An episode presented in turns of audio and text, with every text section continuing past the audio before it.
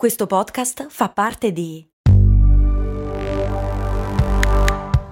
Voice Podcast Creators Company. I'm Sandra, and I'm just the professional your small business was looking for. But you didn't hire me because you didn't use LinkedIn jobs. LinkedIn has professionals you can't find anywhere else, including those who aren't actively looking for a new job but might be open to the perfect role, like me.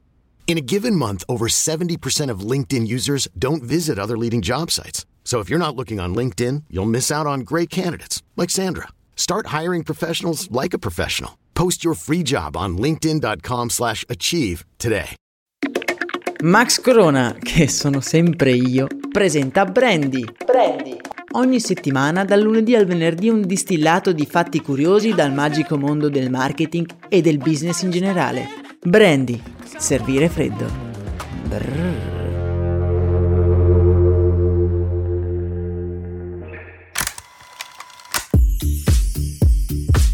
Buongiorno miei cari avventurieri del mondo e bentornati qui su Brandy. Dopo due puntate in cui abbiamo parlato e anche un pochettino sparlato del Black Friday, oggi torniamo prepotentemente alla realtà. E visto il periodo dell'anno, nella mia di realtà c'è molto spesso una bottiglia termica. Avete presente una di quelle di metallo che vanno tanto di moda? Ci metto dentro un po' di tè la mattina e almeno fino a pranzo posso gustarmi una bevanda che mi riscalda le viscere.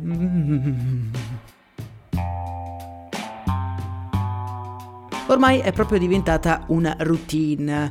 Io non esco di casa se non ho la mia borraccia. In questi mesi è praticamente diventata la mia compagna di vita. Avendola sempre sott'occhio, oggi però mi sono chiesto, ma come funziona e soprattutto chi diavolo ha cominciato questo business mega multimiliardario delle bottiglie termiche, che in effetti ha convinto anche me a comprarne una. Tenetevi forti perché oggi vi porto alla scoperta del termos in una storia piena di inganni e intuizioni scientifiche.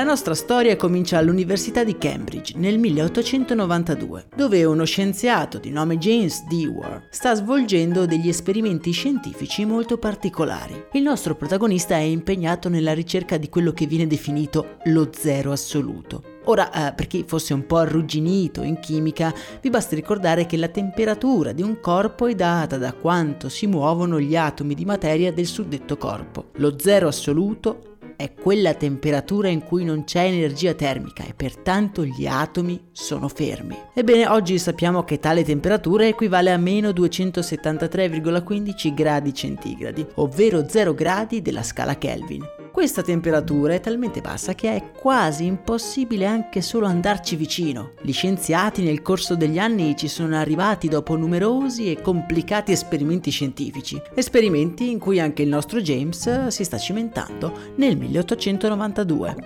Quando lo abbiamo incontrato, infatti, James Dewar sta svolgendo quelli che vengono definiti esperimenti criogenici, ovvero esperimenti che studiano il comportamento dei corpi a temperature estremamente basse. Durante questi esperimenti il nostro James mette a punto un contenitore che non è altro che l'antenato del moderno Thermos. Dewar infatti realizza una camera di ottone che racchiude in un'altra camera di ottone lasciando un intercapedine tra le due camere. Inserendo un liquido freddo nella prima camera di ottone e togliendo l'aria, quindi creando il vuoto all'interno dell'intercapedine, nota che il liquido all'interno della prima camera non soffriva di sbalzi di temperatura e quindi rimaneva molto freddo.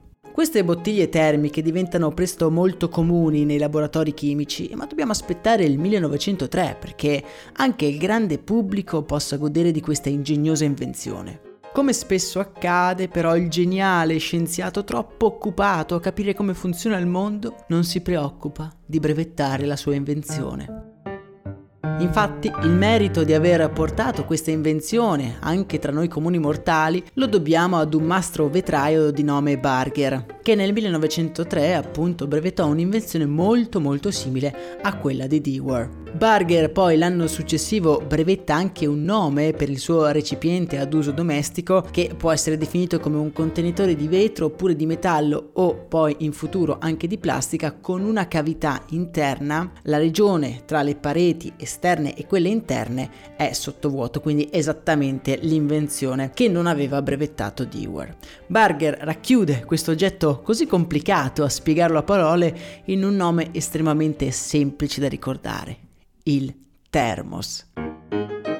Perfeziona il prodotto fino al 1906, eh, quando Barger insieme a due soci fonda la Thermos, dando quindi lo stesso nome del prodotto alla sua azienda, una cosa che come vedremo gli creerà non pochi problemi. Il Thermos ebbe fin da subito un grandissimo successo e dalla Germania la produzione si spostò in breve tempo negli Stati Uniti. Fin dai suoi primi anni di attività la Thermos ha dovuto combattere con l'uso improprio che facevano i suoi concorrenti del nome del suo brand perché appunto la bottiglia termica veniva genericamente chiamata Thermos che ricordiamolo è il nome dell'azienda di Barger. Intorno agli anni 50 la Thermos cominciò a produrre anche altri oggetti come tende da campeggio oppure sacchi a pelo per crearsi un'identità come brand staccata da quella della bottiglia. Nel 1955 un rivale della Thermos ha cominciato proprio a pubblicizzare uno dei suoi prodotti con il nome di Thermos e subito Barger e soci eh, fanno causa a questo rivale per l'utilizzo improprio del nome del loro brand. La causa dura ben sette anni, alla fine della quale un giudice decreta che la parola Thermos è ormai diventata un nome comune, che quindi l'azienda Thermos avrebbe perso tutti i diritti sul nome del prodotto ma anche sul nome del proprio brand. Questa decisione avrà un impatto immediato su alcuni stati degli Stati Uniti come il Vermont e lo stato di New York, ma rimane invece valido il copyright del nome Thermos negli altri stati degli Stati Uniti e in più di 100 stati nel mondo.